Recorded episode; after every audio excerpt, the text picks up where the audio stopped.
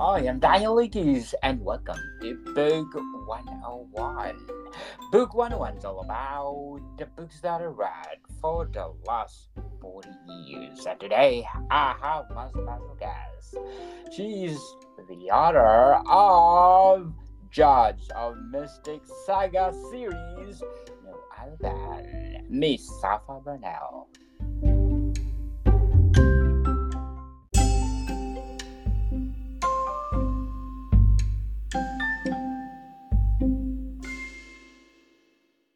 Hi, hi, and hello, everybody. My name is Sapha Burnell. I am a cyberpunk and mythpunk author of the Judge of Mystic Saga, including Char and Ash, Son of Abel, Book of Revels, and the upcoming book Ginnungagap. It's so wonderful to uh, listen and to be here for everybody today. Yes, so before we go to the last part of your series, let's do the recap of all the books of Judge of Mystic Saga. So it starts off with Char and Ash. Char and Ash's book one. It's currently available out in paperback and digital right now. It starts off with the mystic realms keeping a tenuous peace after centuries of war. Forged into the realm's only judge, demigod Caleb Mauthisen is both peacemaker and executioner of the mystic truce. When Caleb is called to the charred remains of a scorched sacred grove outside Dover, rumors reignite tensions as Ares warns of war's whisper. High Queen Selyka is hiding something in the roots and petals of her fae courts, and it smells of char and ash book one is a fantastic adventure. It is a work of mythpunk, so it's basically kind of, uh, I think you could call it urban fantasy. You know, we've got that convergence of different mythologies while at the same time having familiar locations like Vancouver and Dover, places that people can actually go to and understand. And it has Caleb Mauthisen, who teams up with his wife, Tuya Dragonova, to solve this mystery before it's too late and before the villains learn how to kill the gods. And so it's quite an adventure. and then we follow that up with Son of Abel. Son of Abel is book two. And uh, this was originally released in 2017. And then we realized that the world building around Son of Abel was so rich and so amazing. We really needed to go back, ground people in what the situation actually was, and add to it and, and open it up a little bit, you know, not have it just so insular on Caleb. So Char and Ash and the rest of the books of the series came out of those conversations with my editor and I. And then Son of Abel was given a revamp and 45,000 more words. so oh. it expanded incredibly. So do please make sure you get the new cover version, the uh, one from 2023, which has just an epic amount of new material. And I'm quite proud of what Son of Abel has become. And it starts off with Caleb being like, I want out. You know, and the entire cosmos hiccups around Finnegan the Fae as Caleb is saying this.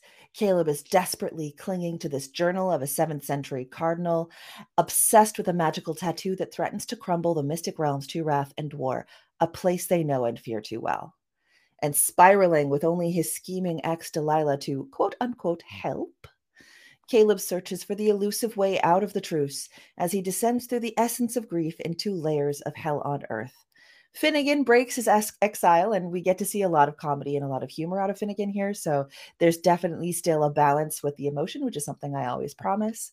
Um, to, and he goes to find Caleb's absentee father, Raynar, to wrench Caleb loose before his absence strips the realms of their judge and protector, and before Delilah weaves Caleb into plans of her own, and wrath shatters through the last roots of the world tree.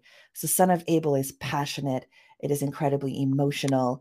It still has those breaths of humor. It still has those uh, little bits of relief, uh, but it is the most emotionally grounded in you know in grief and different sort of emotions like that of all the books so this is the valley and now after the valley once we go through the journey of son of abel then uh, and through the storyline of caleb realizing that he should not and cannot do this alone and he actually does go for help. And that is when we start seeing a little bit more and a little bit more of climbing out of the valley into the mountains, which starts us off with Book of Revels, book three. Book of Revels is where we finally see Stana, the villain of Char and Ash, get her comeuppance. So we get to have that experience of tracking Stana down, tracking all the people down. And not only that, but Caleb meets the character of Lilith, a precocious, rebellious 13 year old delinquent who gets kicked out of boarding school for punching a teacher. And he ends up taking her under his wing. Uh, of course, her mother is the quite villainous Delilah. So that always makes things fun. Delilah told Caleb, Go get my daughter. You know, I'm busy. I'm not going to do it. You do it.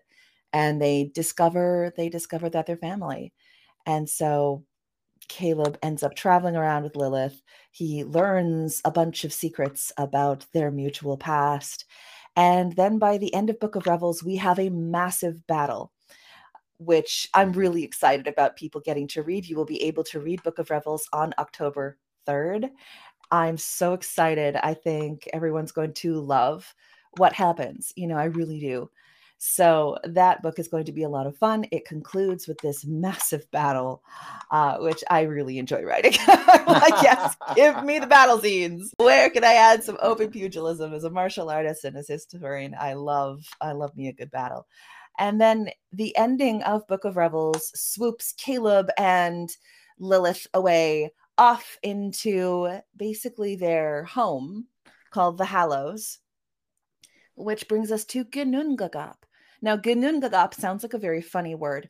Really, it's that chaos, that void, you know, before everything was created. So, you know, in various mythologies and various cosmogonies, you have that idea of, you know, God upon the face of the waters, or, you know, Eurynome dancing upon the waters before creating the universe egg, or, you know, the waters of Zep Tepi, you know, and you kind of get that sense. And in most mythologies, everything starts with this black, dark void.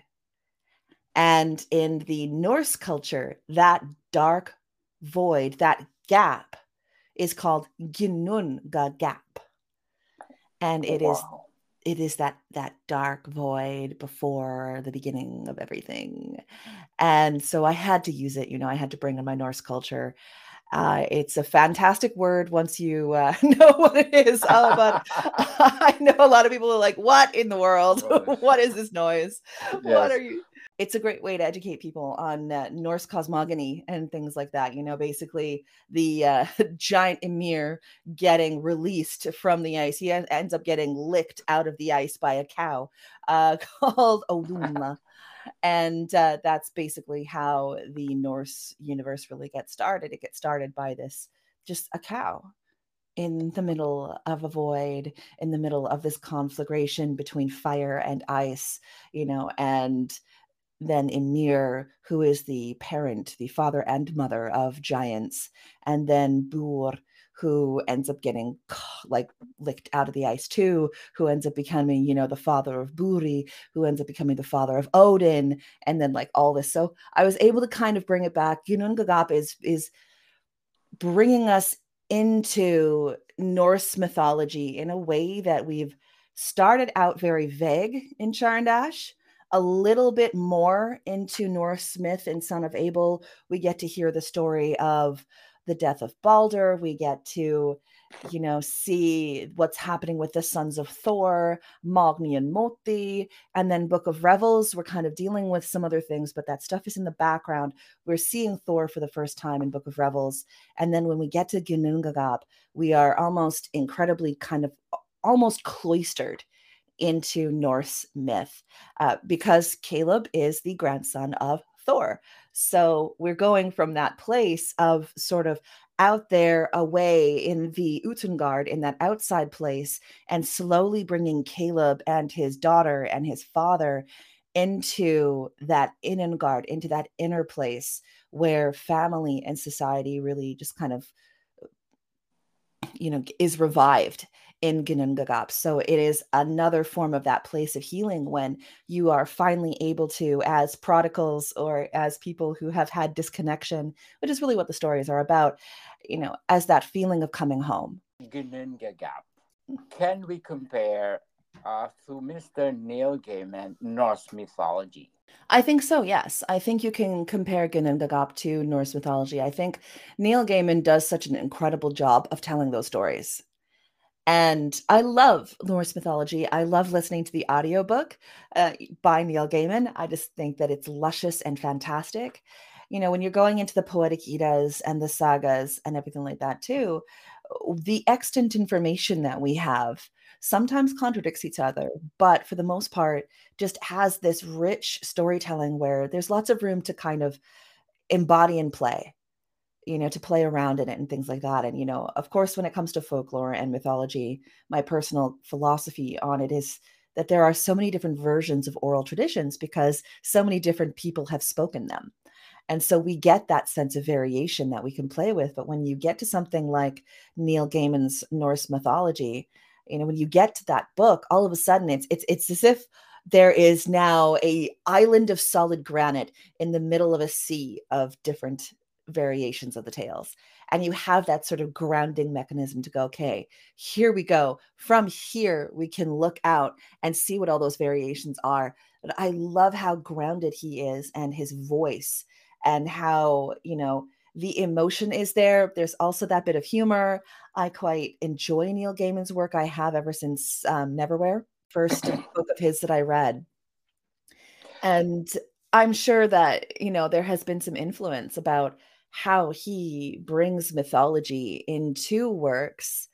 And uh, growing up, you know, watching, you know, watching, that's the wrong word reading sandman and neverwhere and you know kind of going from there into the career i've gone into i absolutely think that there is even a tonal you know homage you know to what neil gaiman does although you know of course Ginnungagap is a work of modern literature as in you know this is basically taking place in in 2017 this is the latest version. Oh. Yeah. so the Judge of Mystic Saga takes place in 2017. And so the technology, technology, you know, people are not on TikTok doing TikTok dances. It's like, I got this from my Instagram. You know? oh, what iPhone were so, we at on that in 2017? Yes. so, Miss Bernal, do you think that the brain of Miss Madeline Miller and Mr. Neil Gaiman, you you combine together in this saga books? I think, yeah, I think the emotional vulnerability and the tenderness that Madeline Miller produced in the Song of Achilles, that sort of inner vision on these larger than life heroic figures, the concentration on their emotional lives. I definitely think that I concentrate quite substantially on the emotional lives of my characters uh, you know, sometimes to the exclusion of most other things. I really need to get those emotional scenes in there. And I think that sense of play and adventure that you get in Neil Gaiman's work, that sense of grounding in mythology, you know, this is what the myths say, so this is what we're going with, you know, even you know as we we talked about in char and ash even when it comes to figures like zeus what do you do with zeus? You know well i he zeus is zeus you know I'm, I'm sticking with the myths but i'm also putting him in a in a diaper in an adult diaper in a nursing home and there's where he can stay.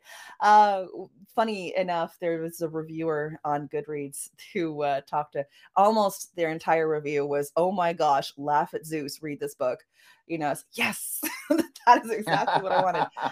Uh, but I think that when you can kind of look at my body of work here, when you look at the quartet, you can see that emotional vulnerability, that, you know, that toughness which comes from seeing where decisions originate seeing the connection between people seeing the inner lives the friendships the lovers the you know the frustrations that you get in song of achilles. And then you also on the other hand see these sort of somewhat off kilter rebellious adventures that you get from neil gaiman's work. And all with that breath of mythology handled as i have been taught and as I've learned to handle mythology, kind of connecting things together. So, you know, in in Book of Revels, we meet Thor for the first time. In Ginnungagap, we really get to see Thor. We get to see more of Odin.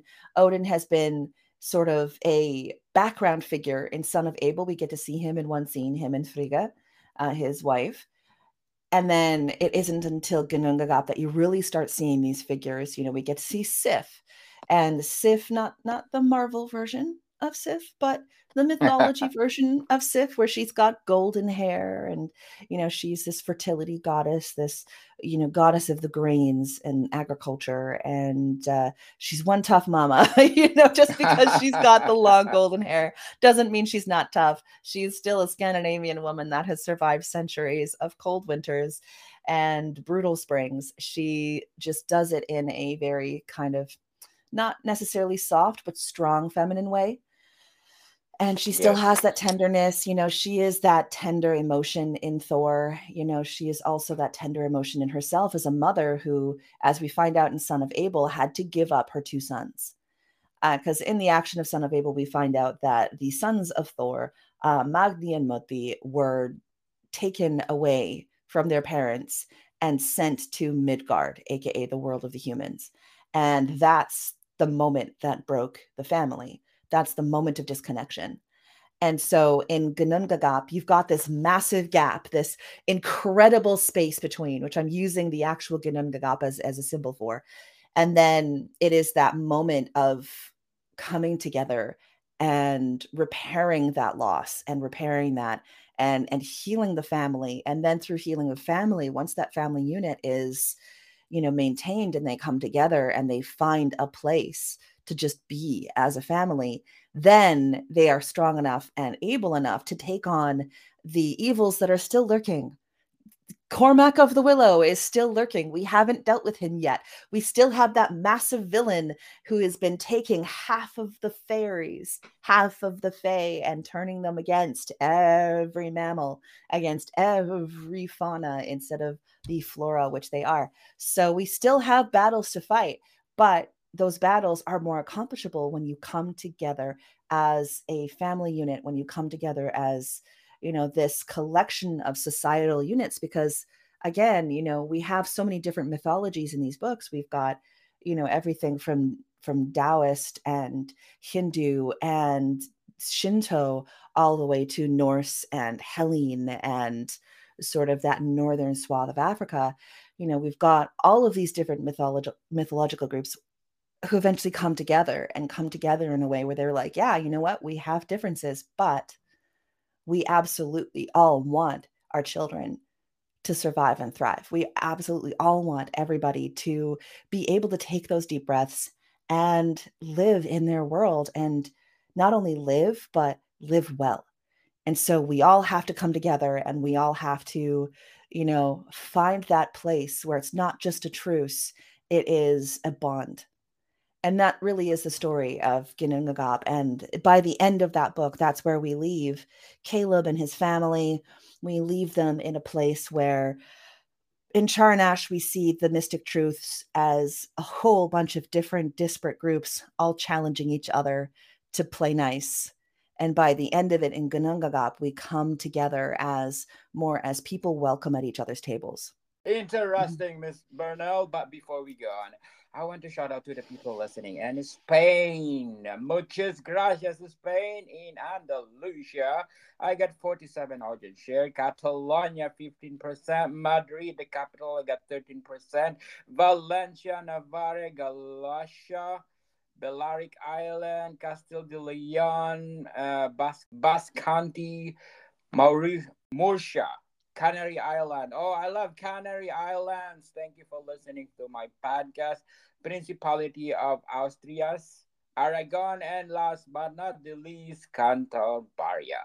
Thank you, Spain. Muchas gracias todos. Uh, Spain for supporting this podcast because this podcast is created to empower writers all over the world like me, Sapha Burnell.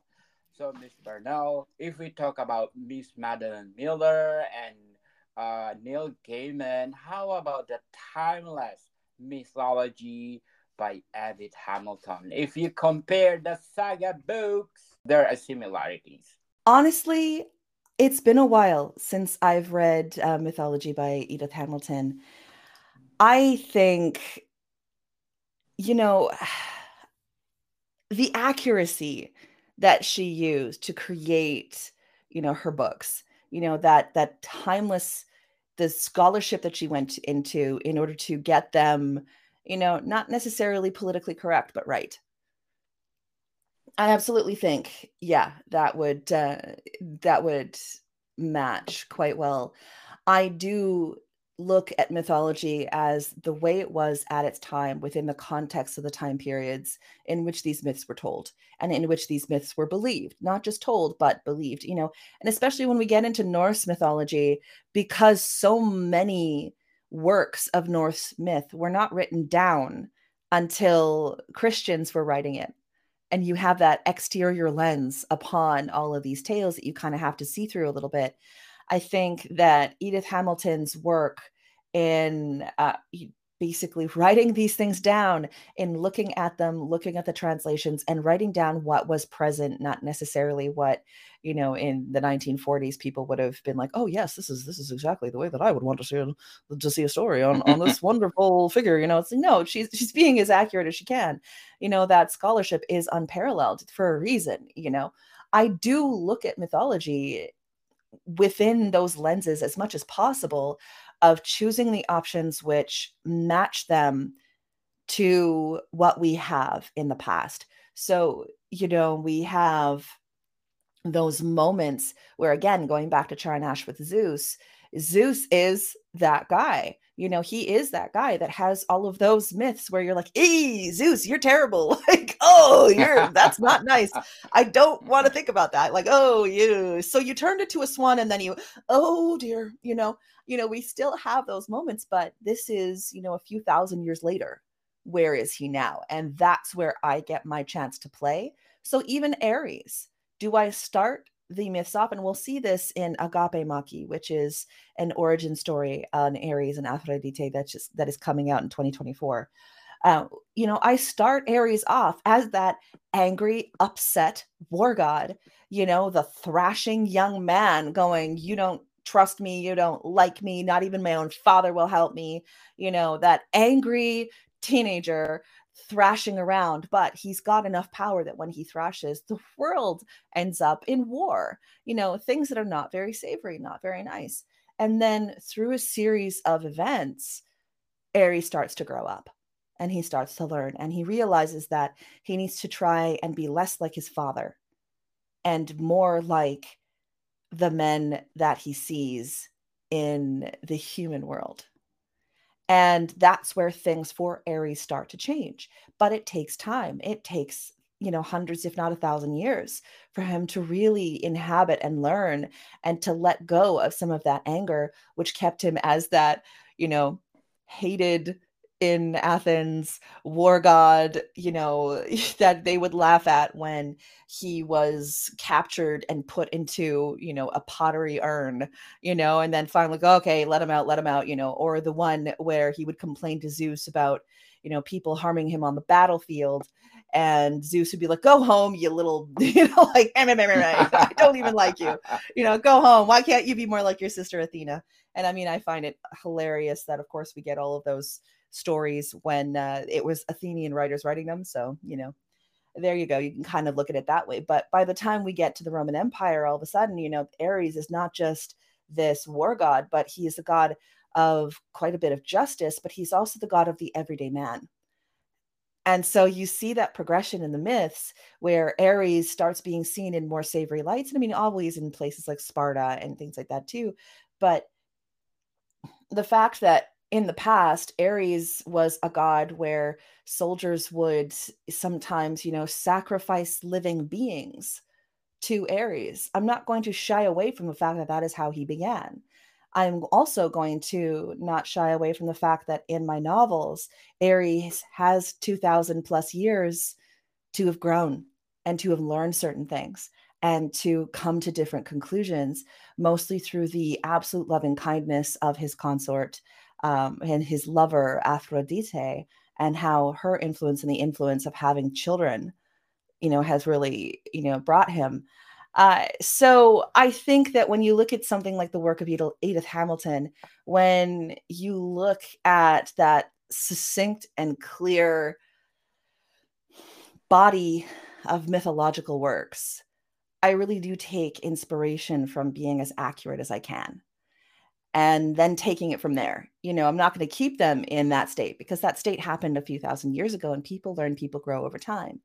I think it's also important for us in the society that we're in to realize that if something, you know, X amount of years is handled quite differently, there is still time for everybody to change and to learn and to grow and to find a better way. And that we can't just write people off because they had this view back then if they learn a different view and they're able to honestly apologize and to kind of work on that and and move forward then we need to look at that as well and we need to hold that and allow them that space you know? So i think in that way i do like being as hearty with myths as edith hamilton um in uh, in quite a way Very well said, Miss Burnell. So, what are the elements that you put in your last novel of your Judge of Mystic saga to wrap up all the books? I have Thor returning to Midgard. You know, glorious return because he thinks he's helping.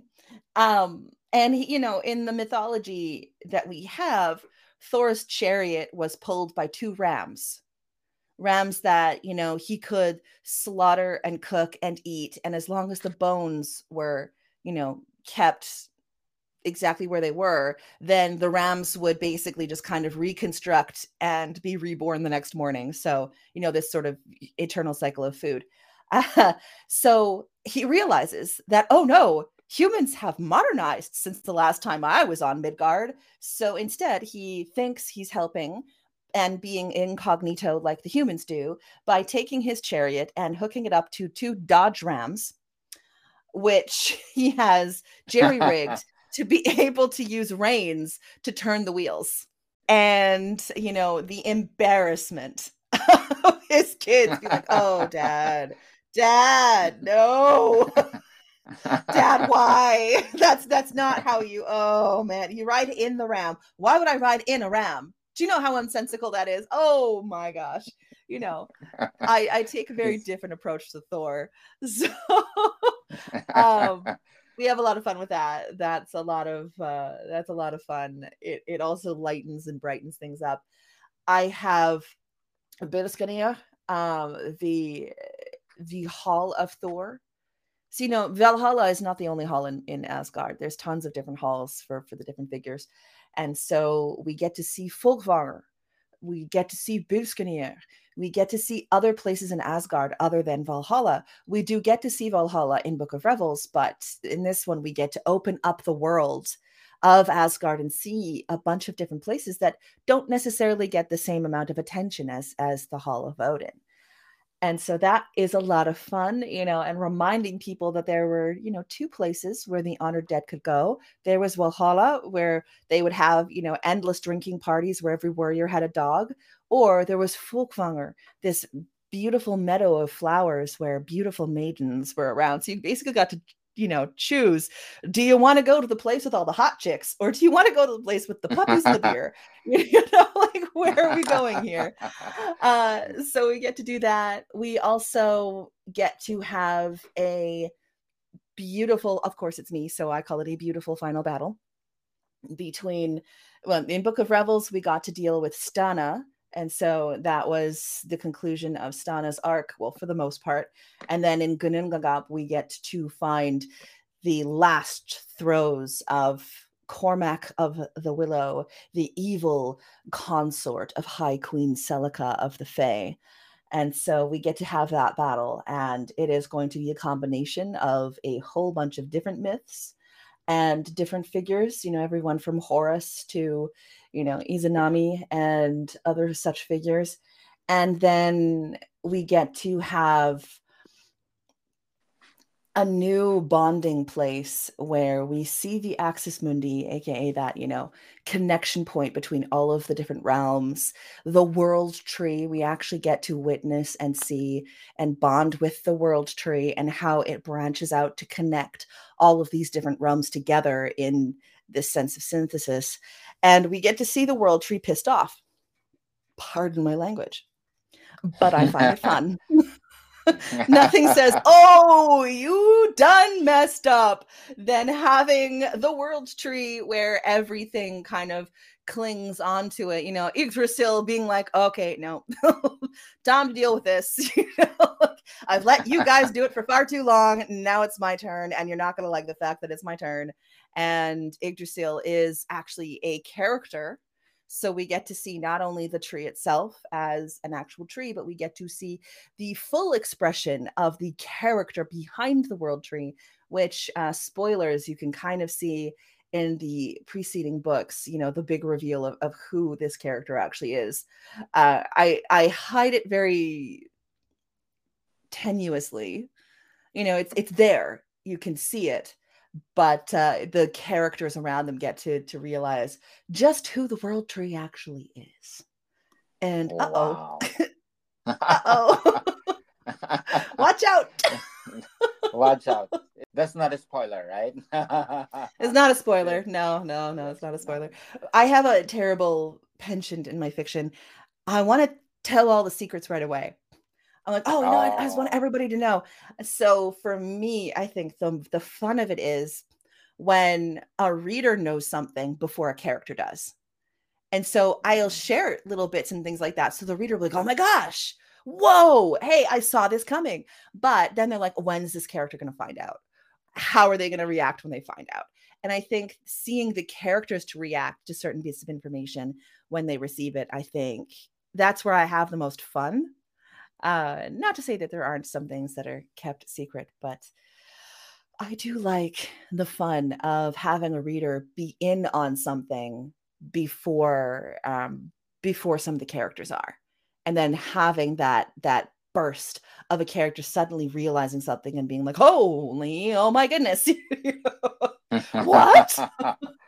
it's like, yes, I saw so, it coming. Yeah. So, Miss Burnell, you decided that this saga will be only four novels, right? Four stories. Yeah. So after two years that you want to decide that you want to continue this series, is it possible? It is. And the funny thing that happened after Char and Ash and Son of Abel came out, I had an influx of people asking me, yes, but what happens to Tuya? Yes, but what? And I just had a conversation with my editor, you know, this past week actually, and they want me to do a fifth novel to the series, which happens concurrently to the rest of the books. So, which happens concurrently to the end of Char and Ash, to Son of Abel, Book of Revels, and then Ginnungagap, about Tuya and about her journey and, and what happens to her, and that focus on the feminine. And so uh, we have titled it Psychopomp after mm. you know mm. a psychopomp in mythology being a spirit deity ancestor or some form of angel or demon you know it is some form of mythological figure that acts as a conduit for the dead to go towards the afterlife so that's what a psychopomp is in case you know it's also a song by the tea party which is a really good song uh, but the novel's titled psychopomp and it's looking like it's going to be out around the same time as Agape Maki next year. So there is already oh, a fifth wow. one that is scheduled. It's not part of the quartet in well it it happens at the same time as the quartet, but because the quartet, the main character of the quartet is Caleb. So this is a sort of subsequent novel which will take place at the same time as these other books, but its main character is Tuya instead. So uh, we just revealed that we are going to have this novel called Psychopomp. We are going to be able to tell quite a few Tuya Dragonova stories of her own. And uh, that brings in more Slavic mythology as well, which is something that's even harder to kind of get a hold of than Norse mythology, you know, pre Christian Norse mythology, especially, and certain things like that. There's so little Slavic folklore and mythology that exists with scholarship. I should say with scholarship, because, you know, we have stories, but the way that the Slavic, you know, kind of the Slavic pagan religion, the pre Christian religions worked, we're not entirely sure about that because Christianity came so early to a lot of the Eastern European countries and just different things like that happened. So I'm having to rely more on, you know, especially my my husband's family who are Ukrainian and going into the Ukrainian myths and the stories that were told and passed down from mother to mother to mother to mother and um, kind of getting into Slavic myth and Slavic folklore that way. So it's an incredibly almost familial novel for me to go into more of you know Makosh and Veles and Perun and try and decipher from the limited scholarship that we do have, you know how everything worked and what the different stories mean. And of course, you know, of course, you have figures like Baba Yaga and things that everybody knows. You know, oh yeah, the one with the chicken hut and the mortar and pestle that she flew around with. Well, yeah, but there's more to it than that that we have potentially lost. So it gives me some time to be able to dive into that Eastern European folklore even more, which I love because, you know, I'm Scandinavian, um, but part of me has Eastern European genetics as well that I've never until adulthood been able to really engage with. You know, because I was raised by my Scandinavian family. I was raised, you know, going between uh, Norway and Canada, although I spent most of my time in Canada. Um, as you can hear from my accent. I yeah, Def- definitely know, that Vancouver that Vancouver accent of mine. Um, but you get to, you know, being an adult, learning how to explore that culture of my father's family that I was never around.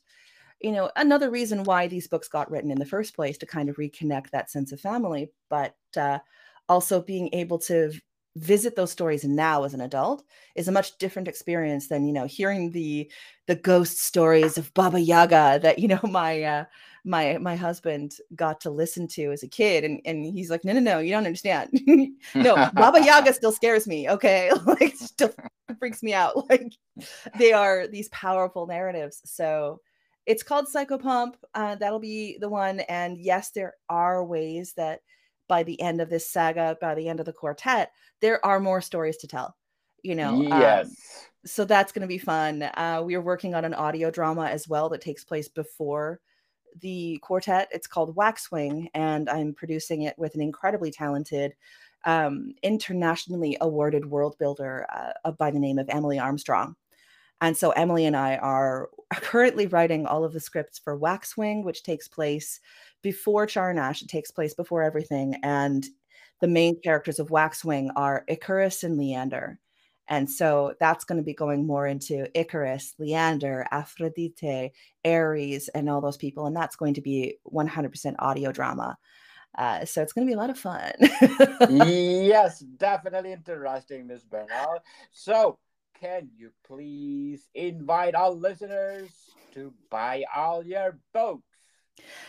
Everyone, I would love it if you went to your local bookstore, to your library, or if you went online to saphaburnell.com and searched for my books. Uh, please do go and purchase Char and Ash, Son of Abel.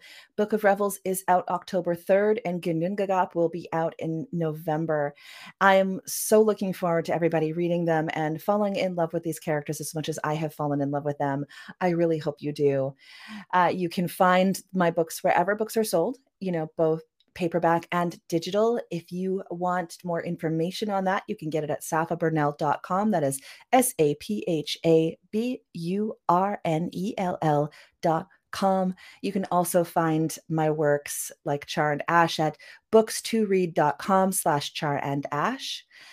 And uh, more information will be there if you search either Sapha Burnell or you search Char and Ash and the uh, Judge of Mystic saga. You will be able to find them.